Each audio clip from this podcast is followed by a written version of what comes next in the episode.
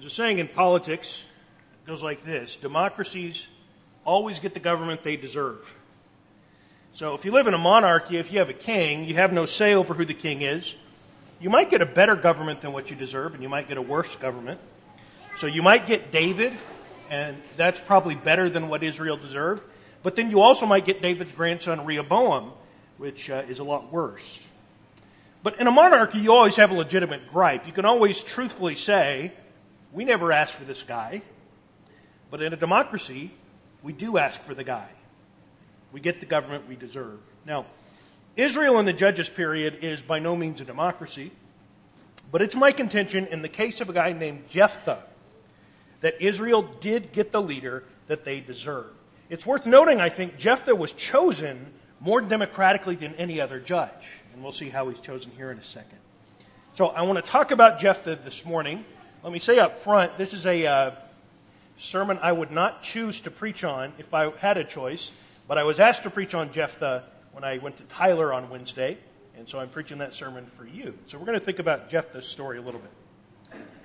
The first time reader of Old Testament history opens the book of Judges with great expectations. Uh, you've just finished the book of Joshua.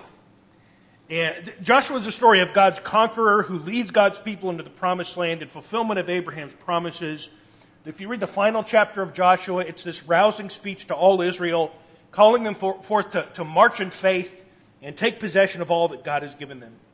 We open the book of Judges expecting Israel to do what jo- Joshua just called them to do, and then Israel promptly doesn't do any of that. In the opening chapters of Judges, this series of events happens. Number one, the people get comfortable living alongside the Canaanites and eventually become just like them. Number two, God punishes Israel for their sin. Number three, Israel appeals to God for deliverance. They they find religion when things get hard.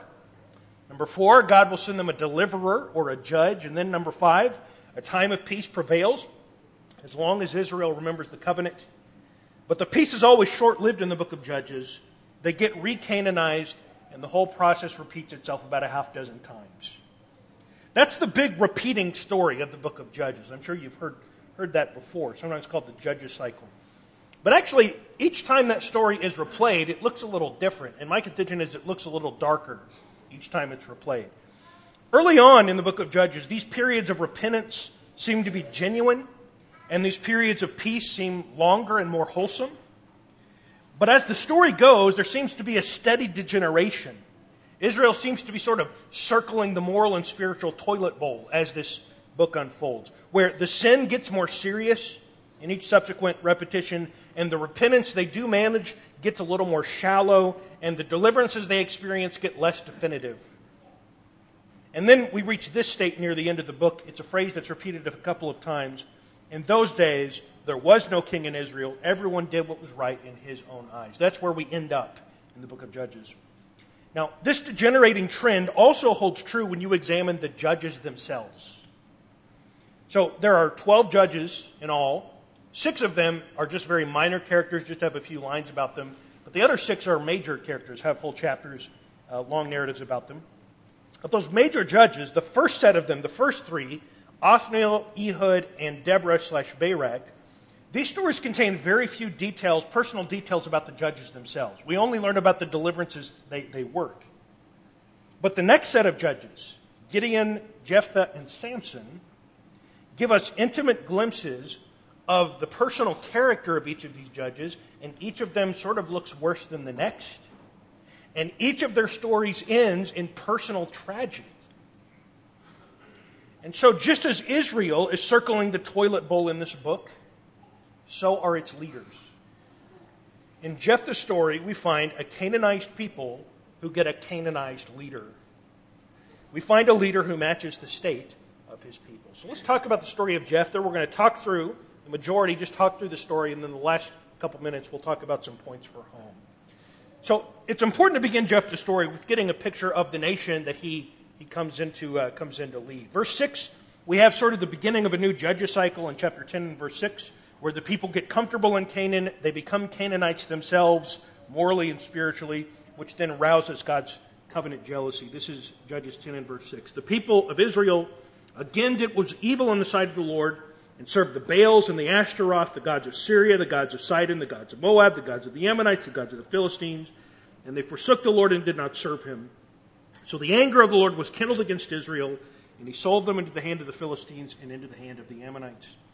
So we see here the, the intensity of their apostasy is signaled in verse 6 by a sevenfold catalog of the gods they serve. We have seven, seven different gods, gods of seven different nations that they're serving. In other words, this isn't just a little lapse of faith. Whoops, I accidentally, accidentally burned a pinch of incense to Baal. That's, that's not what's happening here. They have given themselves over to every possible god they could. If there was an idol to sacrifice to, if there was a deity whose help they could solicit, if they thought that there was spiritual power on the, on the table for the taking somewhere, they were going to go try to get it. Well, in verse 7, we have God's response, which matches the intensity of their apostasy. For the first time in the book, God hands them over to two nations to judge them, and not just one the Philistines and the Ammonites. This also prolongs the agony uh, because the Philistine problem will stick around a lot longer, and Samson will be the one to deal with that. Well, in verse 10, we move to the next stage of the judges cycle where Israel sort of sobers up, perhaps. Verse 10. And the people of Israel cried out to the Lord, saying, We have sinned against you because we've forsaken our God and have served the Baals. And the Lord said to the people of Israel, Did I not save you from the Egyptians and from the Amorites, from the Ammonites and from the Philistines? The Sidonians also, the Amalekites and the Maonites oppressed you, and you cried to me, and I saved you out of their hand. Yet you have forsaken me and served other gods, therefore I will save you no more. Go cry to the gods to whom you have chosen. Let them save you in a time of distress. The people of Israel said to the Lord, We have sinned. Do to us whatever seems good to you. Only please deliver us this day. So they put away the foreign gods among them and served the Lord. He became impatient over the misery of Israel. Now, taken at face value, the confession of verse 10 looks perfectly appropriate. They don't say anything untrue in verse 10, right? So they say, uh, We have sinned against you, that's true. We have forsaken our God, that's true. We've served the Baals, that's also true. And yet, God's response shows that confession probably should not be taken at face value. Because God doesn't say in response to that, you know, Israel, that's a wonderful confession. I know you mean every word of it, so let's get a judge in here to deliver you. That's not how God responds. Verse 11, he expresses his exasperation at all his past deliverances.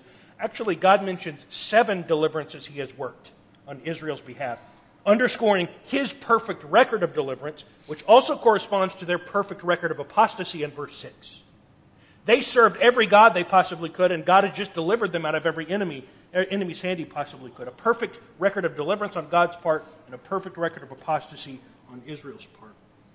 And then God says, instead of responding to all those deliverances with a commensurate commitment to the covenant, verse 13 he says, You simply pocketed the deliverance and then continued to seek the favor of the Canaanite gods. In verse 14, God gets sarcastic with them. He says, Go ahead, just act consistently with your apostasy. You love Baal so much. Why did you pray to him to deliver you? Why are you coming to me now? You love Baal so much, just keep asking Baal for stuff. And so by this point in Judges, it's becoming clear what Israel's confessions amount to usually. They're sorry for the consequences of their sin, but they are not sorry for their sin. I really like what one man said. It's a, it's a quote we're going to revisit by the end of our sermon. One man put it this way of, of the state of Israel it is possible to turn from idolatry in idolatrous ways.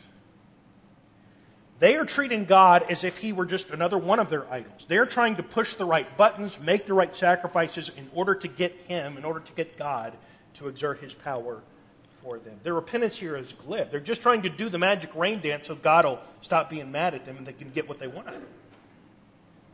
Well, in verse 15, Israel intensifies its expression of penitence and yet, their response, I think, shows some of those old signs of unregeneracy here.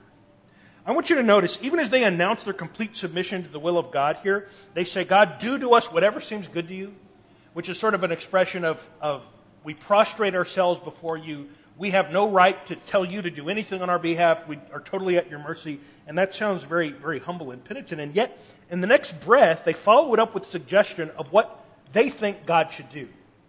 Do to us whatever seems good to you, but God, we have a suggestion of what that whatever should be. Only please deliver us, they say. So actually, don't do whatever seems good to you. Do what seems good to us. And then they even give God a timetable for this deliverance. Only please deliver us this day. They're still dictating to God. Well, God's response to their penitence is actually sort of ambiguous, the end of verse 16. My version says he became impatient over the misery of Israel. I'm told the literal expression of what God says would be translated like this God's soul was short over Israel's efforts. God's soul was short, which seems to be a statement of God's exasperation. The point is, Israel's spiritual state is so sorry that not only is their apostasy getting worse in this book, so is their penitence. Not only is their apostasy getting deeper, their penitence is getting more shallow. They turn from their idolatry in idolatrous ways.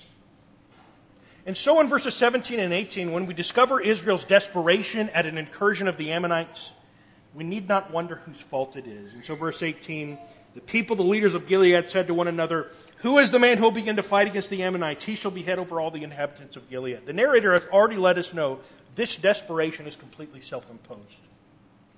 Well, we're introduced now to Jephthah in chapter 11. The narrator introduces us to this man who will fill this vacuum. Who will lead us?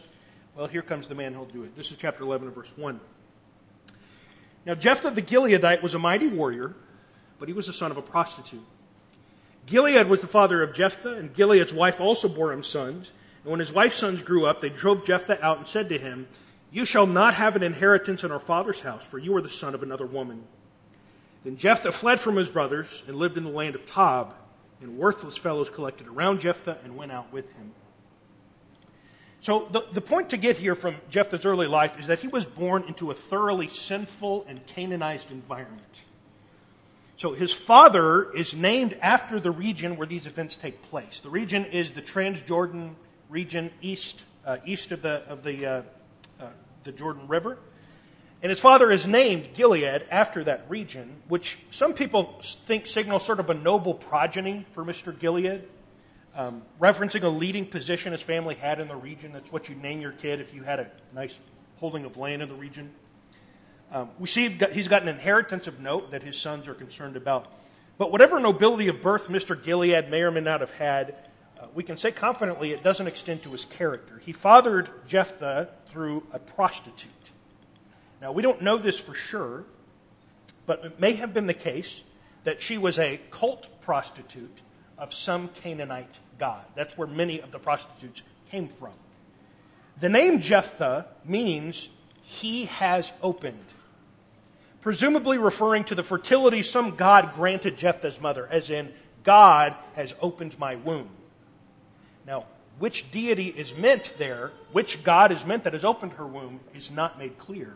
And I think the author intends it to be ambiguous so that we will wonder.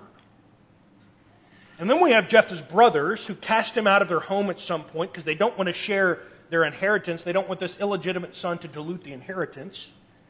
So Jephthah grows up to be a mighty warrior, we're told, but minus the honor that is sometimes, uh, sometimes associated with. Verse 3 says that he lives in the hills of Tob which, with a bunch of other outlaws. And who knows what they were up to. Well, in verse 4, the Ammonites begin to make further incursion into Gilead. And the leaders of the Transjordan tribes are so desperate for someone to lead them into battle, they bring in this wilderness outlaw, Jephthah, and they make him an offer. They say, If you'll deliver us from victory, then you will be our king. We're so desperate, we're going to the criminals. We're going to someone who will have some courage, some savvy to come help us. And Jephthah sees this opportunity and he seizes it he uh, rubs their nose in it a little bit and he says, Oh, now you want me. Now you want me in Gilead when you need me. And they say yes. And so an agreement is, is made. Now, in this section, there are also clues here placed by the narrator alerting us to the fact that what's happening here on the part of both Israel and Jephthah is, is, is largely self interested, cynical, and not especially faithful to God. Just a couple of things. One clue is that the call for a leader in 1018 which Jephthah accepts in 11:9, is pure appeal to human ambition. The offer is, lead us to victory and you can be our king. And there is no higher appeal anywhere here made to God's promises or made to the covenant or to national solidarity, which is in stark contrast to the book of Joshua and even the first chapter of Judges, in which this question is posed who will lead us? And the, the appeal is made not on the basis of whoever will lead us will get power, but whoever will lead us will be acting in faith to God's promises. That's not what we have here. What we have here is a naked offer of power. A people who make this offer and the person who accepts it are both saying something about themselves. Now, another clue here that what's happening here is not especially faithful is the conspicuous silence of God in this story after chapter 10 and verse 16. After God's exasperation with Israel's repentance, we don't hear from God again in this story. Now, there's sort of an exception when God's Spirit falls on Jephthah, and we'll talk about that. But God is silent in the story, which is in stark contrast to the other judges' stories. Take the story of Gideon, for example. Story of Gideon, God is instrumental in selecting Gideon, and throughout the mission, God is speaking. People are asking God's help. God is answering and speaking and, and giving them the, the things that they want.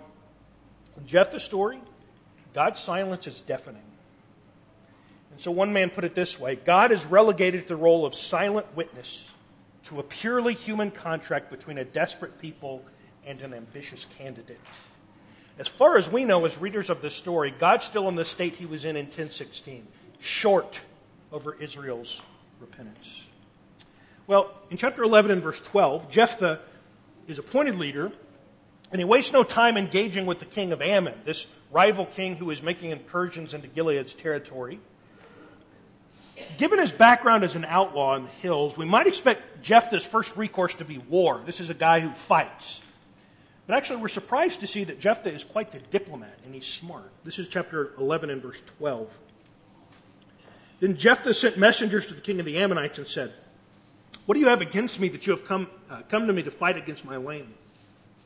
And the king of the Ammonites answered the messengers of Jephthah, Because Israel, has, uh, Israel on coming up from Egypt, took away my land from the Arnon to the Jabbok and to the Jordan. Now, therefore, restore it peaceably. So, the king of Ammon's justification for invading these regions is that these tribes are occupying what historically was Ammonite land. And what follows in verse 14 is an extended re- response from Jephthah outlining how Ammon's grievances have absolutely no basis in geography or in history or in theology. We don't have time to get into that. I'll just tell you one big takeaway from uh, Jephthah's speech, which takes up the rest of the, of the section. One big takeaway we get from Jephthah's response is that this guy is no dummy. Jephthah is smart and assertive. He knows how to untangle an argument with logic. He knows how to be persuasive. He's a student of history and geopolitics. He knows how to see through the propaganda of this rival king and to see, yeah, that's your justification, but I know what's really happening here. You see weakness, you see a vacuum of leadership in Israel, and you see an opportunity to expand your territorial holdings. Jephthah sees through all of this. He knows exactly what's happening. One man said of, of, the, of the rhetoric Jephthah uses, of the argumentation, put it this way the speech is remarkable, not only for its length, but the formality and sophistication of Jephthah's argument. Yet I also want to point out one other thing. There are signs within Jephthah's savvy speech that his worldview has been compromised by Canaan. This is verse 23. We'll dip in in the middle of his speech here when he says this. He says this to the Ammonite king So then, the Lord, the God of Israel, dispossessed the Amorites, not the Ammonites, but the Amorites, from before the people of Israel. And are you to take possession of them? Will you not possess what Chemosh, your God, gives you to possess? And all the Lord our God has dispossessed before us, we will possess. So, his argument here is built on a, an assumption that any Near Easterner would have shared. The assumption that's behind what he says here is that each nation had a patron deity whose duty it was to provide for his people. And his argument is Israel simply possesses what their God, Yahweh, has given them. All we've gotten is the land our God gave us, and you Ammonites should be content with what your God, Chemosh, has given you. Now, it is possible Jephthah doesn't really believe what he's saying, and he's simply accommodating himself to Ammon's worldview. That's one reading of this, but I think the, uh, the safer reading, the more straightforward reading, is to say this that Jephthah has simply imbibed the pagan logic of Canaan. You've got Chemosh, we've got Yahweh. You have the land your God gives you, we'll have the land our God gives us. In which case, he sees Yahweh as one of many. And yes, he credits Yahweh with giving them this land, but he's also saying Yahweh's just our patron God. You've got your God and we've got ours. In which case, while Jephthah is savvy and smart, he is also deeply pagan in his worldview. Which doesn't mean he subtracted Yahweh from his pantheon. Doesn't mean he disbelieves in Yahweh. It just means he's added more gods to his pantheon. He doesn't believe in less gods, he just believes in more. More often than not, that's what Israel's apostasy looks like. They don't have less gods, they have more gods. There is room in Jephthah's worldview for more gods and more sources of divine power. And it is conceivable that Jephthah might resort to pagan ways of soliciting God's favor. Which brings us to the next section. So, verse 28 says Ammon ignored Jephthah's speech, and they continued to press into Israelite land. And so the battle commences in verse 29. And the Spirit of the Lord was upon Jephthah, and he passed through Gilead and Manasseh, and passed through Mizpah of Gilead, and from Mizpah of Gilead he passed on to the Ammonites. And Jephthah made a vow to the Lord and said, If you will give the Ammonites into my hand, then whatever comes out from the doors of my house to meet me when I return in peace from the Ammonites shall be the Lord's, and I will offer it up for a burnt offering. So Jephthah crossed over to the Ammonites to fight against them, and the Lord gave them into his hand. And he struck them from Aroer to the neighborhood of Minnith, twenty cities as far as Abel Keramim, with a great blow. So the Ammonites were subdued before the people of Israel. Then Jephthah came to his home at Mizpah, and behold, his daughter came out to meet him with tambourines and with dances. She was his only child. Besides, she had neither son nor daughter. And as soon as he saw her, he tore his clothes and said, Alas, my daughter, you have brought me very low and have become the cause of great trouble for me, for I have opened my mouth to the Lord, and I cannot take back my vow. So the battle takes all of two verses to narrate. Verse 29, Jephthah rouses the troops throughout Gilead. In verses 32 and 33, he dispatches with the Ammonites easily. There's no t- details about the battle. We take note, God does end up having mercy on Israel after all. We weren't so sure at the end, at the end of chapter 10. But verse 32 credits God with the victory. The Lord gave them into his hand. And yet the deliverance is tarnished by a vow Jephthah makes. In verse 30, he says, God, if you will deliver the Ammonites into my hand, then I will sacrifice whatever or whomever comes out to meet me from my house at my return. Now, if you knew anything about Jephthah before this sermon, this is the story that you knew. There are lots of questions about exactly what happened here. Um, I've got them as much as you do. So here's what we're going to do. I'm going to spend a little time here. I'm going to come out and say exactly what I think happened here. I'm going to lay all my cards on the table, and I'll go back and explain why I think it. We won't run down every possible rabbit trail. There might be a, another question or something that I'll be happy to discuss with you after. So here's what I think happened. I think from the beginning, Jephthah intends in his vow to make a human sacrifice. I think that's what's going through his mind in the beginning. I think he expected that sacrifice to be of his servant, one of his servants, and not his daughter. I think Jephthah actually went through with the sacrifice of his daughter. I think this is all a piece with Jephthah's paganized worldview. And I think the narrator intends us to read this story as one of the low points in this sorry period of Israel's history. So let me notice a few things in the text. First of all, the narrator shows us that Jephthah's vow is an act of unfaithfulness. At the very least, it's, un, it's an unnecessary vow. And the narrator intends us to see that Jephthah's vow has absolutely nothing to do with securing victory. The victory was secured before the vow and without the vow. I say that because in verse 29, God's Spirit comes upon Jephthah as he rouses Israel to battle. God's Spirit always falls upon the judges before their deliverances. That's God's means of giving Israel victory. He sends His Spirit to the judge, and then that Spirit led judge leads them to victory. Here's what you should notice the, the, the, the Spirit, the means of victory, happens in verse 29, the vow happens in verse 30. The Spirit falls before the vow, not after it. And I think this order of events reveals Jephthah still remains insecure about the outcome, and he's seeking to secure God's favor through other means, despite the fact that the means of victory were already secured. So, at the very least, we must say this about Jephthah and this vow. Whatever else we might say, we can say this this is not the bold faithfulness of Joshua and Caleb. Do you know what the faithful logic of Joshua and Caleb is? In the book of Joshua, you know, you know what those, those guys say? They say, Israel, did God promise us this land or not? And if, if the answer is yes, God did promise us this land, it's high time we acted like God's pro- promises were true, and we should just go march and do what God says. That's the faithful logic of Joshua and Caleb. You don't have that here. There's an uncertainty. We've got to tug on God's tunic by some other means. We've got to secure the means of victory through some other superstition. Now, an argument that Jephthah intended human sacrifice from the beginning. This is a part of it I didn't think before I studied, and now I do think it. I think Jephthah intended human sacrifice in part because the grammar of verse 31 points, in, points us in that direction. I'm told that whoever is likely a good translation of the word he uses. Not whatever, but whoever comes out of the doors to meet me. And then that phrase, whoever comes out from the doors to meet me when I return, describes the purposeful action of a person and not something like an animal aimlessly wandering out of a barn. Jephthah has done little in this text that warrants us giving him the benefit of the doubt. And I think it does no violence to the text to say Jephthah is so thoroughly paganized that he knows full well what he's doing, and he is so bent on winning the battle to attain his selfish ambitions, he'll do whatever he thinks he has to in order to achieve that victory.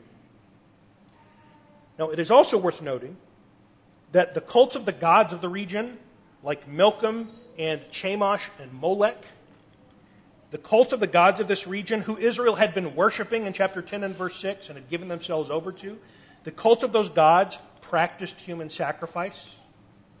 And at several points in Israel's history, Israel joined in in sacrificing humans to those gods. 2 Kings 3:27 is one place.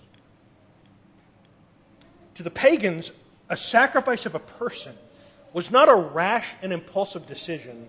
It was a deadly serious expression of your devotion to God. Jephthah, I think, was so determined to achieve victory, he was willing to sacrifice a person to, to gain a divine guarantee.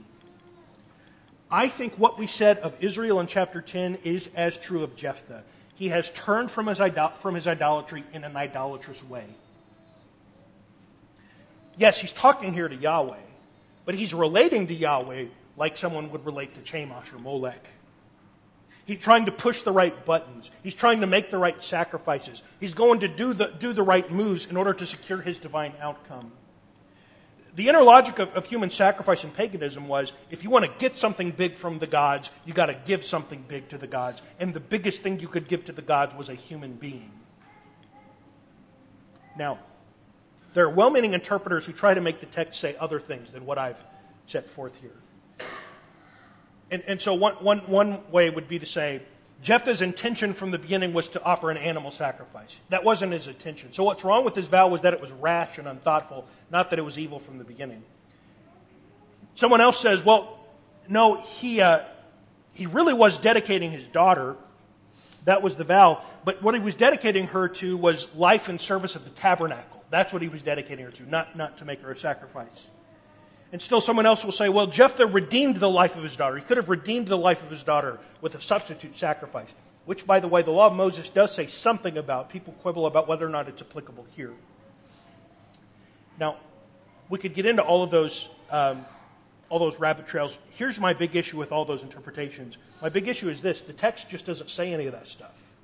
The text just doesn't say any of that. It doesn't say it explicitly, and I don't think you can find it between the lines either. Here's what the text says Jephthah pledged. The text says Jephthah pledged God a burnt offering sacrifice of whatever or whomever came out to meet him. That's the first thing that happens. He pledges a burnt offering sacrifice. To his horror, that person was his only daughter and not a servant. And then, verse 39 says, Jephthah, whatever he vowed, he went through with his vow. He did with her according to his vow that he had made. for what it's worth, and maybe not very much, uh, most commentators, ancient and modern, believe that is what happened. Now, let me say this and put this into context.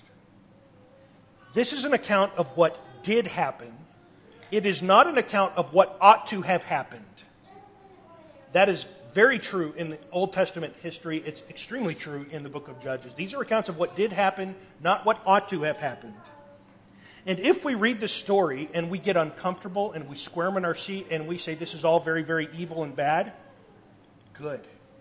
Because that's what you're supposed to say when you read these stories. I think we need not try to justify Jephthah's paganism any more than we try to justify Samson's affinity for prostitutes. The point is, these were not pious men. This is a tragic story nested in a larger narrative of an Israel that's already circling the moral and spiritual toilet bowl. Human sacrifice was how you bought off a pagan god and all but guaranteed their favor.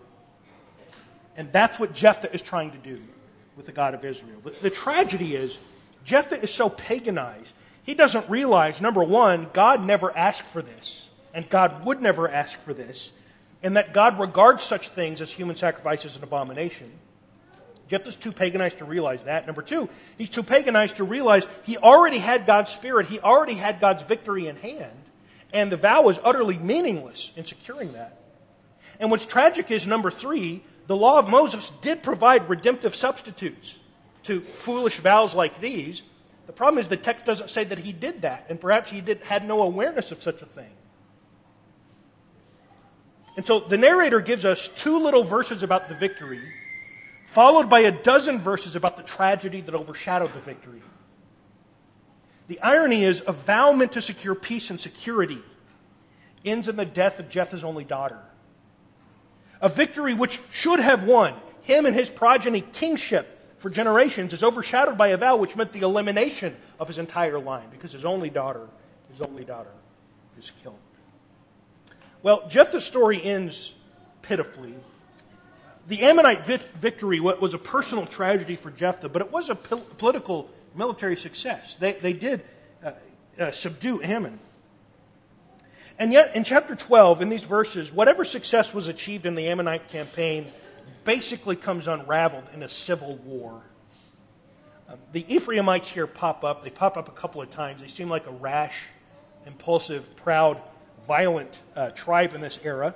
Um, Gideon had trouble with them in his era, although Gideon was able to assuage their anger.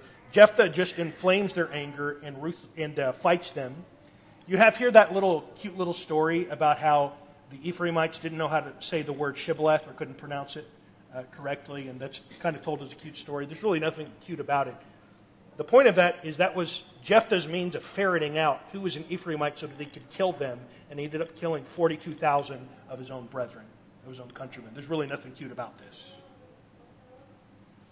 Now, most of the judges' narratives end with a statement like this God gave Israel rest from their enemies. There's peace, everything's okay. Nothing of the sort is said at the end of Jephthah's story. This is chapter 12 and verse 7. Jephthah judged Israel for six years. Then Jephthah the Gileadite died and was buried in his city in Gilead. I think what was said of Israel, everyone did what was right in his own eyes, is true of Jephthah. He certainly had more courage and his countrymen. We could say that for him. No one else would fight. He would fight.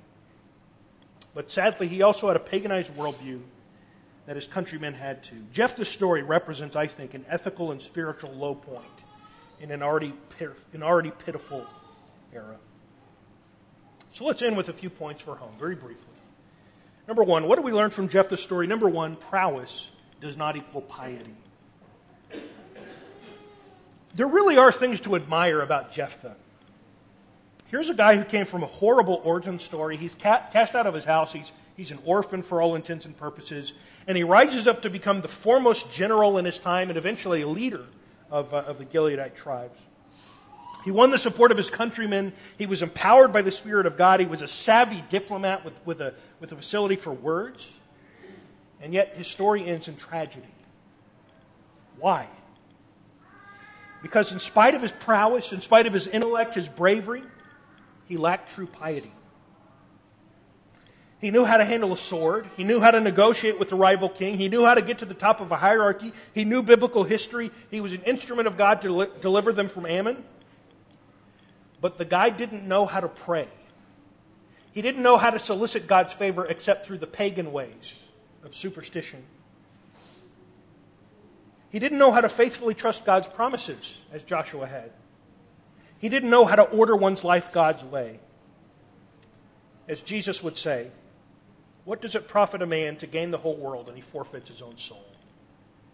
You know, it takes a lot of savvy, it takes a lot of smarts to gain the whole world. You can't be a dummy and do that. Jesus would say, What's the point if you just lose your own soul in the process?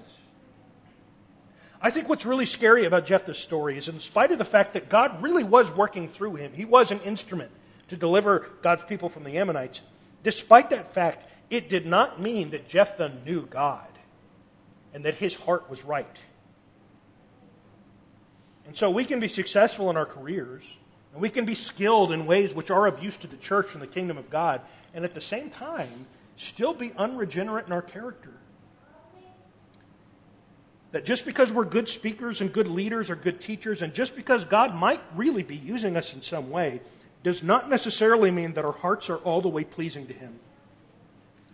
And the sad ending of Jephthah's story, where, where God's people are left in just as bad a state as they were before, before he led them, the sad ending of Jephthah's story says, I think eventually that lack of piety will undo all the results gained through the prowess. Prowess does not equal piety. Number two, Jephthah's story teaches us that success gained at the expense of one's family is not success. You know, I, I, think it's fitting that the main thing we know about Jephthah is his tragic vow, which I think resulted in the, in the sacrifice of his own daughter. That really does overshadow whatever else happens in this story. Remember, the account of Jephthah's victory takes all of two verses to narrate, two piddly little verses. We know almost nothing about the victory. And yet, in the next dozen verses, the text takes pains to show us the excruciating series of events that follow as he returns home. We didn't belabor this for sake of time, but read the text for yourself this afternoon and see how, beginning in verse 34, the suspense is drawn out. Jephthah returns in victory. His daughter comes out out of the house to meet him with tambourines. We learn then she's his only child. We remember his vow. We witness the perverse faithfulness to this unfaithful vow. Our heart breaks over her resignation to her fate. She is a, sort of a, a bright spot in this horrible story. There's two months of mourning, and finally the sorry vow is fulfilled. It's also fitting the only memorial of remembrance from this era is in honor of Jephthah's daughter, the victim of this vow. This is verse 39, chapter 11 and verse 39. The end of verse 39. She had. Uh, uh, she had never known a man that became a custom in Israel that the daughters of Israel went year after year to lament the daughter of Jephthah, the Gileadite, for four days a year. There is a monument for Jephthah's daughter. There is no monument, there is no holiday commemorating Jephthah's victory over Ammon. There's no memorial of that. No one thinks he deserves one. See, Jephthah's vow says more about him than Jephthah's victory. His failure at home overshadows his successes in the battlefield. Jephthah was willing to sacrifice his own child to ensure his own selfish goal. He was not the first person to do that, and he won't be the last. And so we need to say there is no amount of money big enough. There is no earthly cause important enough. There is no self fulfillment real enough. There is no sin pleasurable enough that is ever worth the cost of losing our families. Success gained at the expense of one's family is not success. Number three, third and finally, beware of serving God in idolatrous ways. Israel repents of their idolatry in an idolatrous way. Yeah, they went through the right moves, but it seems like that's basically all they were. They did the rain dance when it was time to ingratiate themselves to God. They did the superstitions, they got what they wanted, and then they went back to doing whatever they wanted in the first place. Jephthah follows that model of idolatrous repentance. He makes a pagan style vow to the one true God as if upping the sacrificial ante guaranteed him the success he coveted. That's pagan logic embodied in him. Both Israel and Jephthah are examples of people so steeped in a pagan worldview that they know of no other way to conceive of God or relate to Him except for the pagan way. If either of them were as steeped in God's word as Joshua was, they would have done the sorts of things Joshua did. You know the sorts of things Joshua did? Joshua repented with his whole heart when he sinned. He wasn't just sorry for the consequences of his sin, he was sorry for his sin. You know what Joshua did? Joshua marched forth in faith with the assurance of God's promises being all that he needed. He didn't need to, to secure God's favor through some other superstition. He just needed God's promises and they needed faith in those promises. You know what Joshua did? Joshua was a servant of God. He was not trying to enlist God into his service. He was not trying to indebt God with a big enough sacrifice so he could get what he wanted back from him. That's what Joshua did, and that's what Jephthah and Israel did not do. And so beware of letting the culture shape you and then bringing that culture shaped mind to church. Do not let the culture tell you who God is and what he is like. Do not let the world tell you what a human is and what we're here for. Do not let the world tell you what marriage is or what child rearing is. Do not let the world tell you what matters in life and what the good life is, and then bring all those world formed opinions and views into church. The message of Jephthah is steep yourself in the Word of God day after day. Strengthen your bonds with the family of God. Let God form you not the world form you, and then you come to try to serve God with that worldview, that world's worldview in your head. Now, I normally like to end sermons on, uh, on an encouraging note, if at all possible. But as I reached the end of this one, I felt like trying to finagle a happy ending just doesn't do justice to the text. Because there's really nothing happy about Jephthah's story. I think Jephthah embodies all that's wrong with Israel. He is the leader Israel deserved. As a result of his disastrous six year reign, Israel had become as fragmented and as pagan as the Canaanite people they were supposed to be casting out. And so, all I think we can say about Jephthah's story is this take it as a cautionary tale. To let your repentance be real, to let your discipleship be genuine, and don't let the pagans tell you how to worship God. And enlist yourself in the service of God and stop trying to enlist Him into your service. And so maybe there's someone here this morning that realizes that you've been trying to relate to God through the world's ways, with the world's worldview in your head. Maybe there's someone that needs to do real repentance, to come to terms with your sin, and to be sorry not just for the consequences of it, but for the fact that you're at odds with the God of heaven. If there's anyone who needs to repent or come and to dedicate yourself to God's service in the first place, come forward now as we stand and sing. Careless soul, why will you linger, wandering from